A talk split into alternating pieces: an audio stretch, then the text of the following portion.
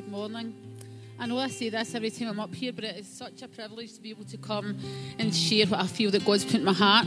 But before I do that this morning, when Jim's talking about testifying this morning, um, most of you will know if you're on Billy's Facebook page, but you'll have seen on Friday that our son Craig finally passed his driving test. But the testimony part for me behind that is every time he's went to sit his test, I've said to him, I'll pray for you. And he's also known that other people have been praying for him. But on Friday morning, while he was night shifts. It meant that I actually had to take him to the test centre and swap over cars and things. And probably because Craig doesn't come to church just now, I'll say things, I'll pray for you, and I will pray for him, but I don't always have the boldness to actually pray for him when he's with me. So when we were swapping cars, I says to him, Get in the car with me before I go to my work. And I just prayed for him while he was in the car so that he actually heard the prayer. Billy didn't know that I had done that, so then he gets in the car with Billy, and Billy did exactly the same. Prayed with him. And I have to say that I think honestly that he then knew that we'd actually physically prayed for him. It wasn't a thing we had told him we were going to do, so we had the boldness. So I encourage you to have that boldness to actually step out in faith and actually pray for someone they're with.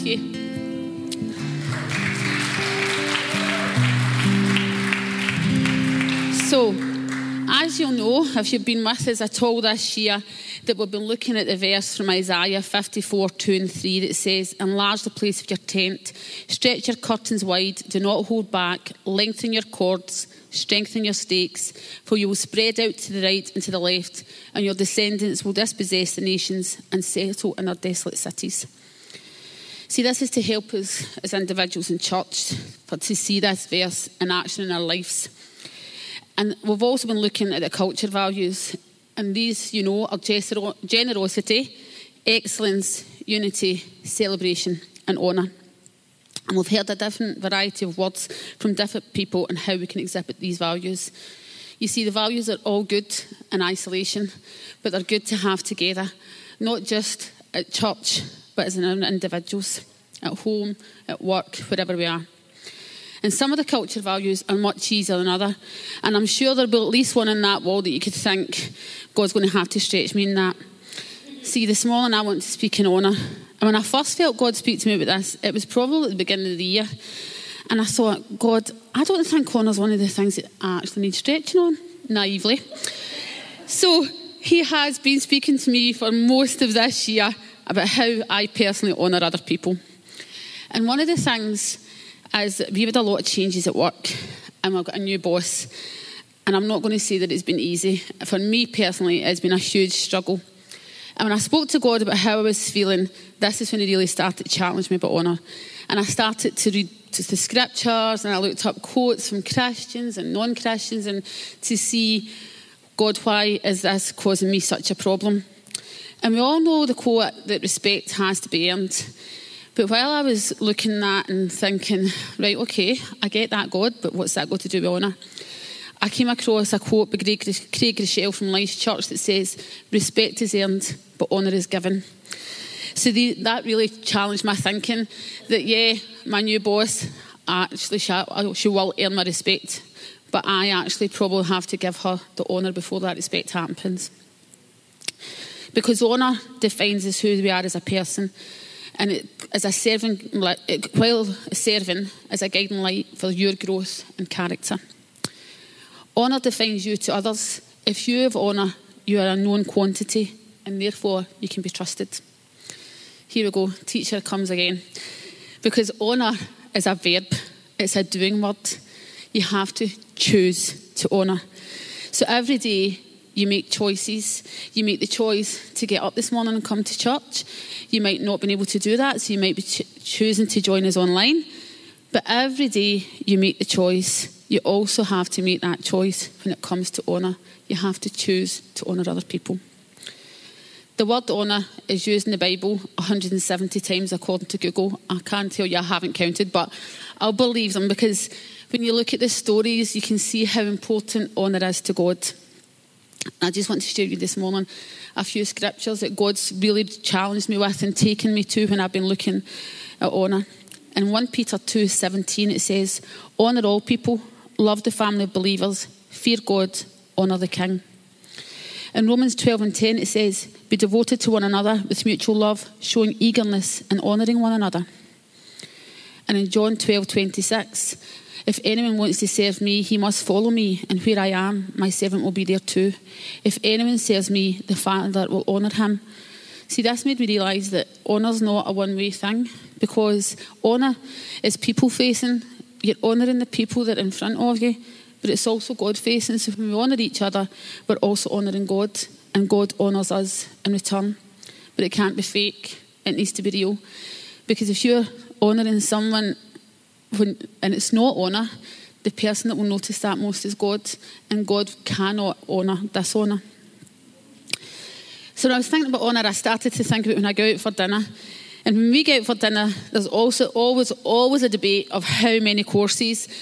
If it's a special menu, it's oh two courses at this price, but it's only an extra pound for dessert. Well, we just have dessert. So we usually always have a main and a pudding. But sometimes we might go, oh, let's get a starter to share. Let's get sides to share. But you see, we always have the main course. The other courses on the sides, they're shared or not ordered. And I believe we have to look at honour as the main course. The main course is something that you have every day. Doesn't matter what time you have your dinner, every day, or your lunch, wherever you have your main meal, you're having a main meal every day. And honour needs to be the same. It needs to be part of your everyday, not something that you choose as a side or something that you choose that you're going to share with someone else. It's yours, you need to have it every day. It's not the great pudding in the menu or the, the side dish that you have occasionally. We shouldn't be treating honour like something that we should only be done when other people are watching.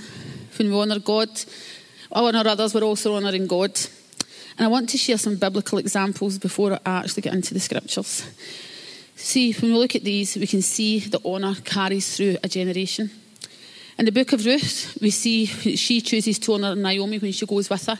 She could have went home to her own family, but she chose to honour Naomi and went with her. So then Ruth eventually meets and marries Boaz. And we can see how generationally they then become part of the family tree of Jesus. It started with Ruth's honour. In the book of Esther, she chose to honour Mordecai over her own safety. Mordecai asked her to step out in faith. And for her, it would be much easier just to say, No, quite like the life that I've got now. But she chose to honour him. And not only did she save herself and Mordecai, she saved the full Jewish nation. In the book of Job, Job chose to honour God in every situation, and God restored everything to him. And more, it, it, because his friends and families, all friends and family, all saw the rewards that he got through honouring God in all circumstances. I'm going to to one of my favourite Bible stories. And usually when I think of this story, it actually makes me think about Uncle Patrick. Because I remember one day in the Sunday school, and Uncle Patrick was describing a book that she had read to the children, and she was telling them it had a love story in it, it was a thriller, it was historical, and anyone knows me knows I love a good book. And I went to, and what is it? And she went, the Bible. And I was like, oh my goodness, I've never actually thought about the fact that the Bible has every kind of book that you could want in it. And I also have to say that once I've read a book, I'll never read it again. However, the Bible, every time you open it, something else happens in it. It's totally different every time. So anytime I'm struggling or feeling a wee bit low, I always, always go back to First Samuel because Hannah is my absolute favourite. And when we first meet her in First Samuel, she's absolutely desperate for a child. And she goes and she's praying and she asks God for this child. But this is the bit that always gets me because when she asks God for the child, she says, If you give him me to me, I'll give you him back. And see, Hannah did exactly that. She made the choice to honour her promise to God. She honoured God for what He had given her, and she gave Samuel to Eli. Hannah, when she honoured her promise to God, this started a culture of honour. And we can see how that happens, how it goes on as Samuel honours Eli. And then this led to Samuel being able to anoint David, who then honoured Saul and eventually became king. And all of this started with that prayer from Hannah and the promise that she made to God and that she honoured them. Now, as I've already told you, she's my favourite, and I would love to be able to say that I would do the same. You see, God knows that although Hannah, it's hand in heart, I wouldn't say that I'd make that choice. I would probably have made God that promise that I would give him back. And then once I had him, I would have probably been a wee bit like the princess in the Rumpelstiltskin story, but I'll give you the next one. God, just give me one more and I'll give you the next one and I'll keep this one. I know what I'm like. So even though I want to be like Hannah, I'm probably more like the next person I'm going to talk to, talk about. So I want to talk about Joseph and how he needed to learn to honour and how having to learn that and then having a culture of honour changed his life and not his, but many, many lives behind it. You see, his story starts in Genesis 37 and goes all the way through to Genesis 50. I'll share some scriptures and paraphrase more because if not, I would have you here a very long time today. In Genesis 37, we see Joseph share his dreams with his brother. So I'm going to read this scripture. So starting at verse 5, it says, Joseph had a dream, and when he told it to his brothers, they hated him all the more. He said to them, Listen to this dream I had. We were binding sheaves of grain out in the field when suddenly my sheaf rose and stood upright, while your sheaves gathered around mine and bowed down to it. His brother says to him, Do you intend to reign over us? Will you actually rule us? And they hated him all the more because of his dreams and what he'd said. Then he had another dream, and he told it to his brothers. Listen, he said, I had another dream, and this time the sun and the moon and the eleven stars were bowing down to me. When he told his father as well as his brothers, his father rebuked him and said, What is this dream you had? Will your mother and I and your brothers actually come and bow down to the ground before you? His brothers were jealous of him, but his father kept the matter in mind. So we know what happens in the story, but neither Joseph or his brothers did. And too often we can behave like this 17 year old Joseph because we can hear from God and it can be a lack of wisdom sometimes, or it can even be a sense of superiority over others that can cause dishonour to creep into our lives and our interactions with other people. Because sometimes we share things that God has given us, and sometimes God's even told us, just, just keep it just now because I'm not giving you all. Because if I give you all, it's going to be too much. But then, naively, we start sharing either with the wrong people or sometimes we share because we want to brag about what God has said to us. But it doesn't really matter what's caused the dishonour. We always need to be careful about how we talk to and treat other people. We shouldn't be looking for excuses like lack of age, Joseph only being 17, or a lack of wisdom to justify dishonour. It can't be and shouldn't be justified. You see, this is where the problem starts for Joseph and his brother. Because unlike the other examples I shared, the honour doesn't continue through the generations, it's dishonour that carries on. See, his brothers got eventually so fed up with him that they sell him into slavery, and this is their first dishonourable act. But it doesn't end there, because they continue with the dishonour. They destroy the court that their father had made for Joseph, and later they tell their father that Joseph is dead, and they continue this dishonour every day. They allow their parents to believe that Joseph, Joseph has died. But see, that doesn't end. The dishonour continues. And when we go through into chapter 38, we can see that the dishonour continues through the generations because Judah gets married and has three sons. And we hear that his firstborn heir is so wicked that the Lord takes his life. So his brother Onan, according to the law, has to marry Er's wife. But Onan then also continues the dishonour towards his new wife, and God takes his life. Still doesn't end.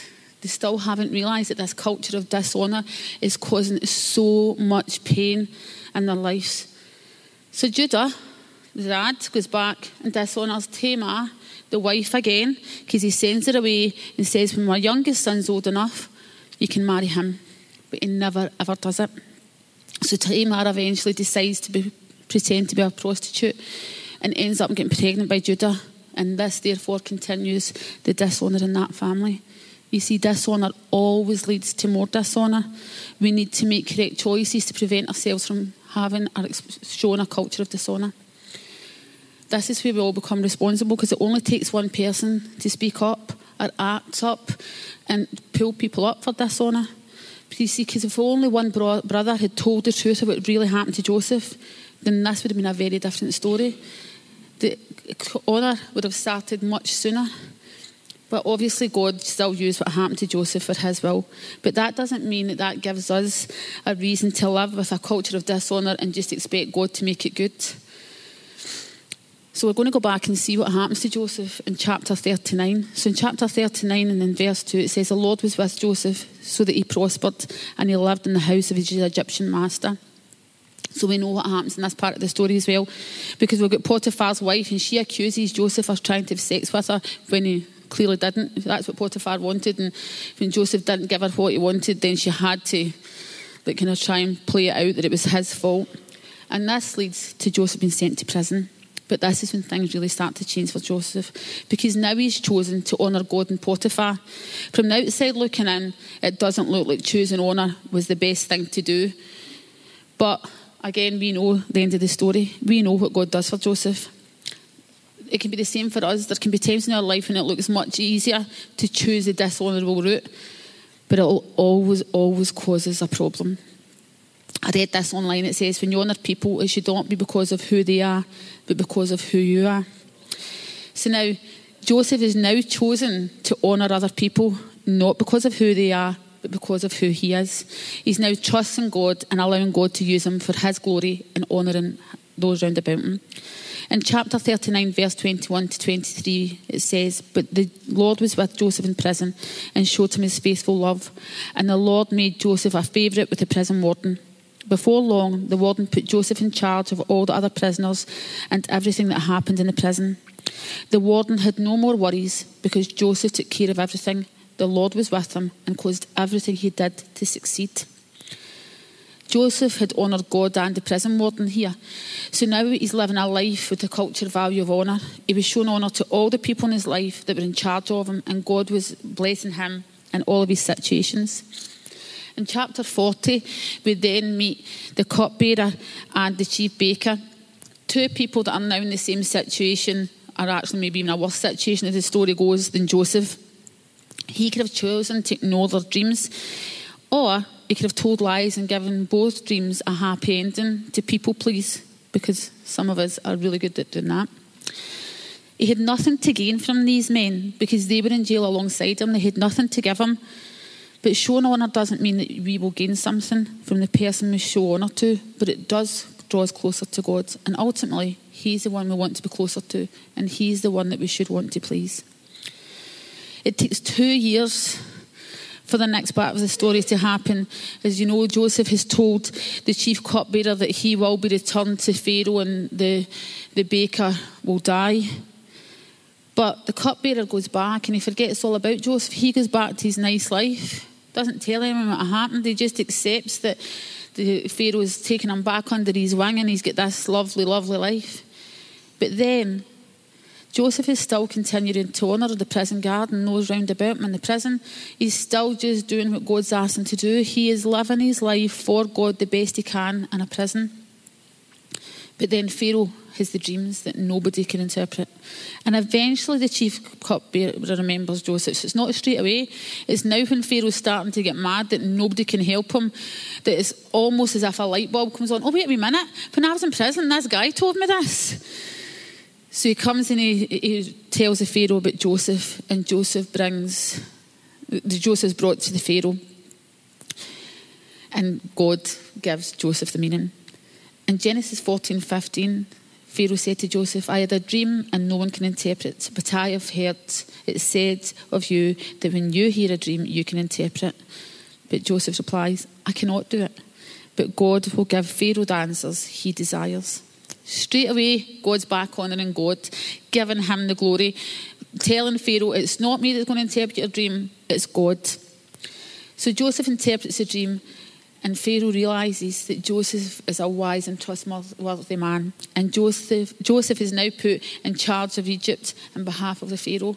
So, from a prison cell to now being in charge of the full of Egypt. And God continues to bless Joseph as he continues to honour the Pharaoh. So, for the seven years of plenty, Joseph looks after Egypt. He makes sure they've got enough to eat for the seven years of plenty, but he also makes sure there's enough grain for the seven years of famine. So, in the Bible, it says that they came from all over the world. It doesn't say that they came from the next village. It doesn't say they came from 10 miles. They came from all over the world to Egypt so they didn't starve. And Jacob's father's heard about what's happening he knows that there's grain in Egypt. So he sends his son to buy the grain. This is the part that we mostly know about how the brothers come and they buy the grain and then they go back and then they bring back Benjamin. And we know all the things, all the tricks that Joseph plays. But at the end of the day, what really happens is Joseph is reunited with his family. And that was through the honour of the Pharaoh, the honour of all the way back then to the cupbearer and the baker, and then back to the prison warden, back to Potiphar. He's changed his attitude. He's now living as an honourable man. So now all of Joseph's family's back. And in Genesis 45 16, it says, When the news reached Pharaoh's palace that Joseph's brother had come, Pharaoh and all his officials were pleased. And Pharaoh said to Joseph, Tell your brothers, do this, load your animals and return to the land of Canaan, and bring your father and your families back to me, and I will give you the best land of Egypt, and you can enjoy the fat of the land. This scripture shows us that the culture value of honour that Joseph has displayed is now allowing him not only to be reunited to his family, but for his family to have the blessing that Joseph's got too. Pharaoh's been on the receiving end of the honour that Joseph has shown, and as part of that, he's also received the blessing of God through the blessings that God has poured out into Joseph.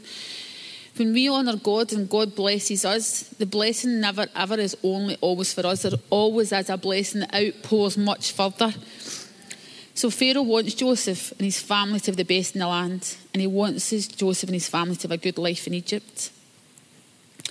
This made me think about the legacy then that was left for Joseph and his family, and the legacy that we want for our families, and the legacy we want for this church. We always talk about in this church about the legacy that we're going to leave for the next generation, and how what we leave behind will be better than what we've got just now. You see, the only way that can happen, and the only way for it to continue to grow, is that we have the culture of our values, all of them, and as those culture values live in us and we display them everywhere, then make sure that we always honour those who deserve honour. We always are generous to those who need it. When I think about the quote that says that we honour people not because of who we are, but because of who they are, who we, who we are, this is generous, but it's also honouring. There's, it's going to be a celebration if you if you get one of those food bank parcels people celebrate because they'll feed their families that night.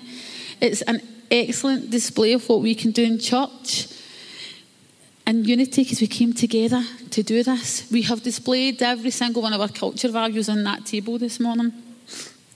You see, I love it when we want the people at church because we all get to share in it. So when you put your, your thing in here to say that someone's shown one of the culture values and then someone for the platform honours them, it's great and it uplifts us. But you see, it shouldn't be reserved for the platform. It should be something that happens all the time. So this is some ways that we can show honour. We can pay a compliment. We can treat others with respect. We can be understanding.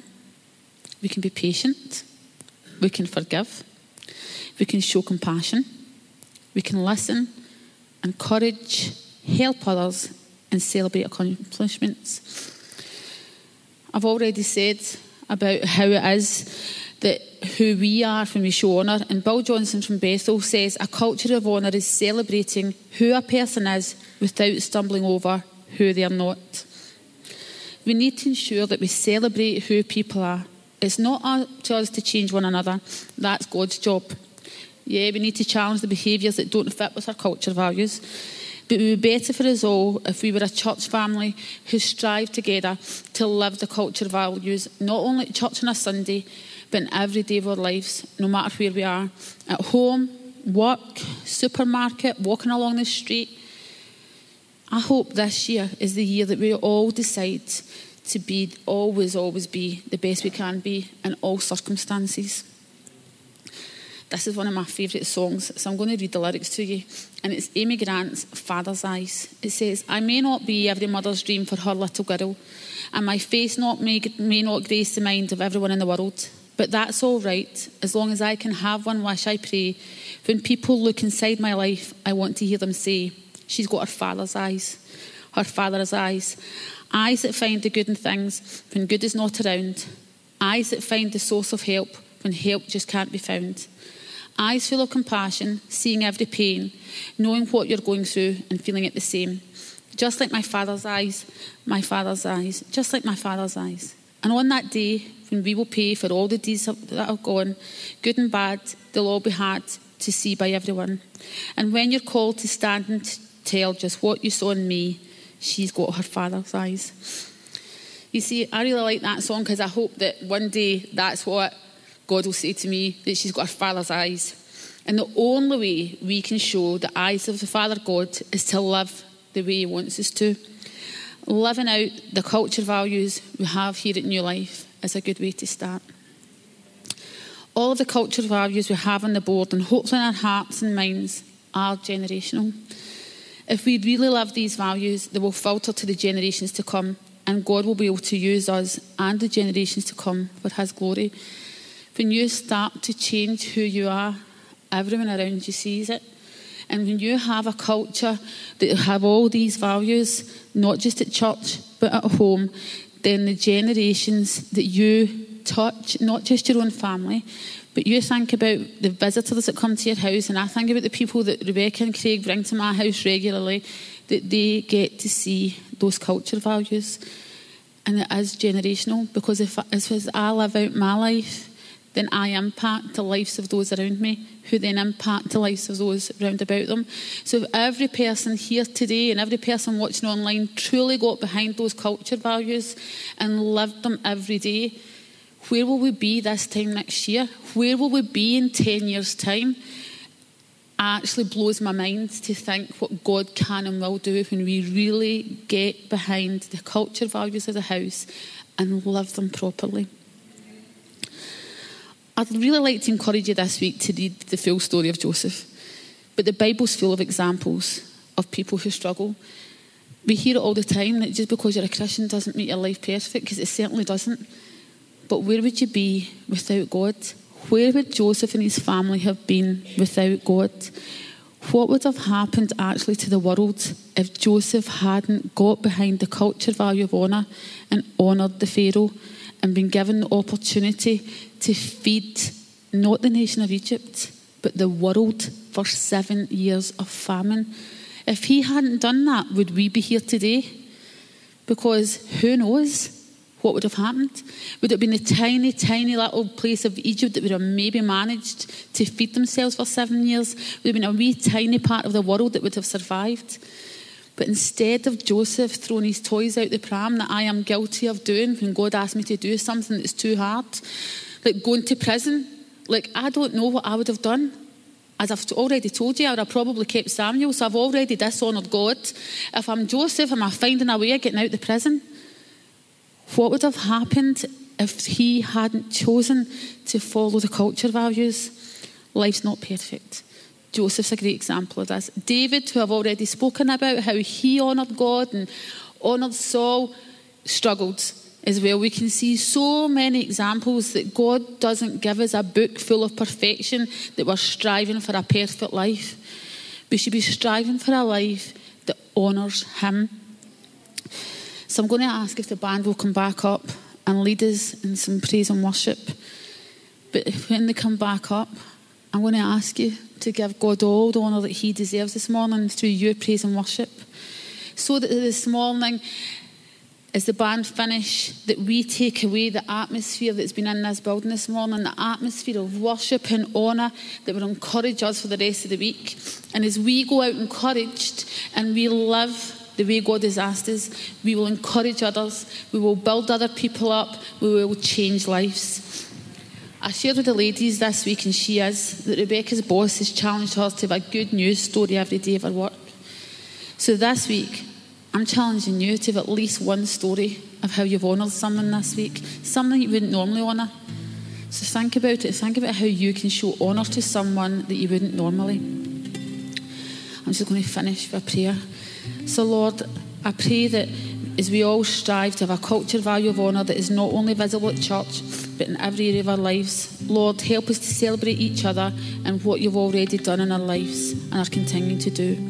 Lord, I pray we choose to look all the good examples of people in the Bible showing honour and choose to honour those in our lives this week. In your precious name, Amen.